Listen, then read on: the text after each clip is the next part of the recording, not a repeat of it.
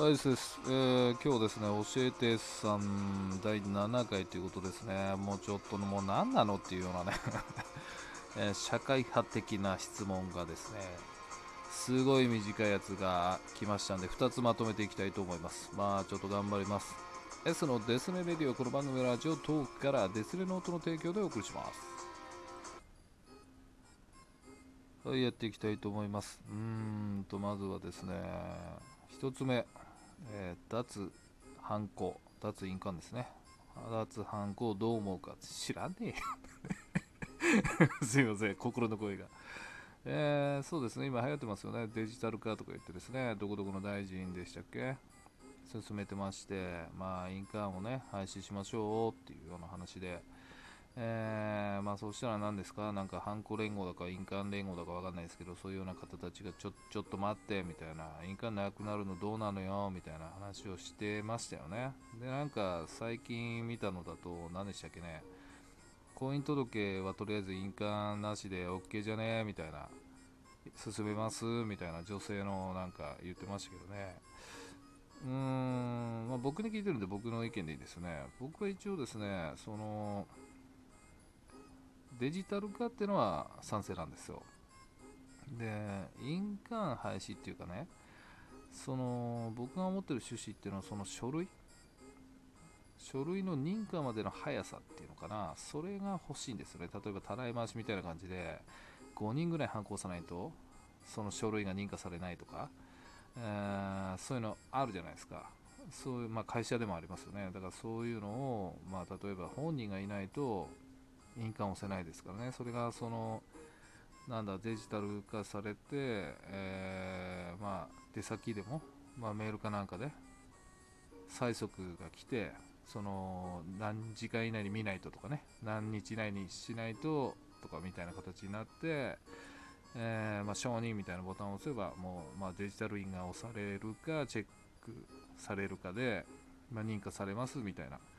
そういうのを期待してるんですかね僕としてはね。だからまあ賛成の方ではあるんですけど別に印鑑全部なくせって言ってるわけでもなくて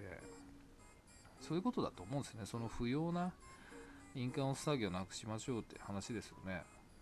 だからなんだろう。その Go- GoTo トラベルでめちゃくちゃ反抗してるのどうなってるのって話なんですけど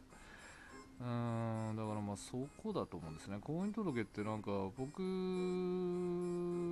りに聞くと押したいって人もいますしね。それでも配信した本人確認のシステムがねすごい必要になりますからすぐはならないでしょうけどね、まあ、いずれなるっていうのはいいんですけど僕はまあ一応賛成ではあって僕の趣旨としてはその書類の認可の速さ。あとはもうネットで全部できるようになればなっていう、まあ、結局は本人確認が重要になるんですけど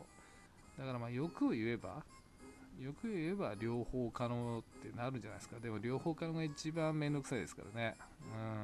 うん。だからまあありはありかなと僕は思ってますけど。声もおかしくなってくるしな皆さんどうですかね。はい。なぜこれ僕に聞いたね。思うんですけどね。ちょっと咳払いしますね。はいすいません、えー治んないからいいです。まあそんなとこですかね。ですから僕は脱犯行は一応賛成ではありますデジタル化には賛成でありますけどその全部廃止ってことじゃなくて書類の認可までの速さを求めてるっていうぐらいの僕の考えとしてはそうですねそういう答えでいいのかなと思いますああ言ってませんでしたあの匿名さんでした、えーもう一つも匿名さんですもう本当にですね同じ人じゃないかと思ってるんですけどえーもう一つの方いきますね。えっ、と、ロジハラをどう思いますかって。匿名さんですけど。えーこれ最近流行りですね。あのーご存知ですかね。ロジカルハラスメントって言って、まあ、その、なんていうんですか、えー正論ばかりをね、まあ、ロジック大事みたいな、え正論ばかりを突きつけて相手を追い詰めるハラスメントっていうことなんですよ。ね、一応ね。でまあ、例えばっていうのが、あのこれはですね、マイナビウーマンとかに結構載ってるんですよ。それで僕ね、見てたことあるんですけど、えーちょっと抜粋したんで、マイナビウーマンさんからね、抜粋したんで、例えば、えー仕事でミス、ね、した場合ですけど、このミスは誰がししたのって。で、その本人にね、ナレンさんどうしてできなかったのか説明してと。まあ、上司はですね、その理由をただ確認したいだけなんですけども、その状況に配慮のない発言がミスした人を精神的に追い詰めてしまう、まあ、これが上司側が老人腹ですよと何言ってるのって話ですけどすいません心の声が。えー、例えばさあとですねえー、まあこれはありがちかもしれないですね。これがまた上司の言葉なんですけどなんでその相手によって態度変えるんですかと。スタッフ同士仲間なんだからみんな平等に接しないとダメじゃないか。っていうようなね、まあ、注意をするわけです。まあそれはそうなんだけども現場の実際の事情っていうのがあるんでそういうのを踏まえずね公平さを一方的に要求されたことをロジハラというと、うんまあ、一応聞いといてくださいね、えー、声もおかしくなりますよねちょっと席ぐらいします すいませんえー、っとですねあとですね、これはもしかしたらあるんじゃないですか。あのまあ、あなたの金遣いの悪さは、まあ、結婚した場合ね、支障をきたすと思うよと。で僕はね、君と同じくらいの年収だけど、まあ、まあ、月いくら貯めてるとか、毎年いくら貯めてると、なんで君できないのって。ね、そういう、例えば相手の事情ってあるじゃないですか。まあ、奨学金してたとか、実は毎月ね、ものすごい量を親に仕送りしてるとか、そういったことを踏まえずですね勝手にこう口を出すっていうのもこれもロジハラと、まあ、正論です。攻めるというね、えー、なんとなく分かります？まだ続きます。あとですねそうあこれね最近もあったからあれだけどあいつまでそんな恋愛してるの？ってそんなことだから結婚できないんだよとかね。えー、結婚したかったら例えば料理覚えなさいよとかもっとダイエットしたらどうとかね。その言われる方としてはその望んでもない解決策を押し付けられる。これも老人腹になりますと。ね。はい。どうです？でねこれ結構ねあるんじゃないかと思うんですけど例えば「いや昨日さこんなことあってさ」ってちょっと愚痴ったとするじゃないですか。いやひどくない？とかって言った時にいやそれってさでも自分も悪いところあるよねみたいなそういう共感じゃなくて正論を言うと。まあそれ合ってると思うんですけどそれもロジハラと。何これっていうね。うんだからまあ総じて言うと相手に配慮がないのをロジハラって言うんですけど僕はねこれロジハラって何でもロジハラになると思うんですけどパワハラっていうのがね問題になってるんでちゃんとこう論理的に言うとロジハラになるんだったら結局ねこれミスしたやつが言い訳でしょって話で何なんそれっていうミスしなきゃ言われないんだからミスすんだよって感じのねまあこれもロジハラなんでしょうけ？ど 僕はこれはね、ちょっとおかしいんじゃないかと思いますね。まあ、何でもハラスメント、ハラスメントだったらもうハラハラですよ、まさに。あのハラスメント、ハラスメントでね。だからもう極端な話、そうですあの最近ほら、えー、話題になってるニュースで、えっと、池袋のほら自動車の暴走した事件ね。で、あの何、上級国民とか言われてる、あのね、おじいちゃんですよ、もう。アクセル踏み続けてないよなんて言ってたんですけど、でもほら、いろんな人がまともにね、歩けてない身体能力で、車運転してること自体が問題じゃないのって言ってますけど、それロジハラですよって言われてるのと同じなんで。何それみたいな。てかもう裁判って全部ロジハラになるんじゃないですか、正論で潰していくんで。で、だから僕はこの、なん、なんだろうな、今のこのハラスメント。っていう時代っていうのが、要は何ていうのもう言い訳ですよねって。結局言われないことすれば言われないのに、まあ、パワハラでねひどい目にあったっていうのはあるんでしょうけど。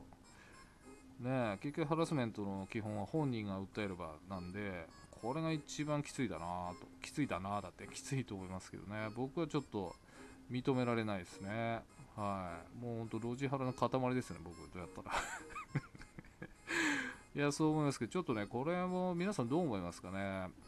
でこんな質問さ、俺にしてどうすんのって感じなんだけど、本当ね、皆さんに振ってやりたいと思って、ちょっとね、あの、ラジオトーカーさんも最近、ね、ちょっと仲良くなって、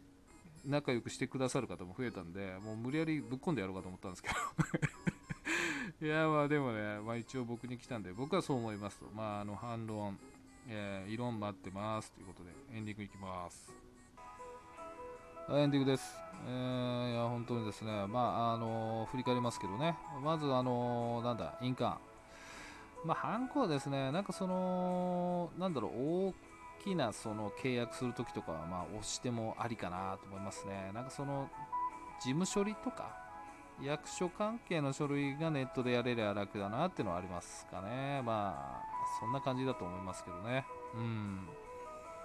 あとハラスメントはね、ここ最近ね、多いですね、もうピリピリしますよ、会社内でも、なんかあればね、まあ、ただ、その訴えられても、その第三委員会じゃないですけど、調査してあの違うっていうね、認められる場合もあるんで、何でもかんでも言えばいいってもんじゃないんですけど、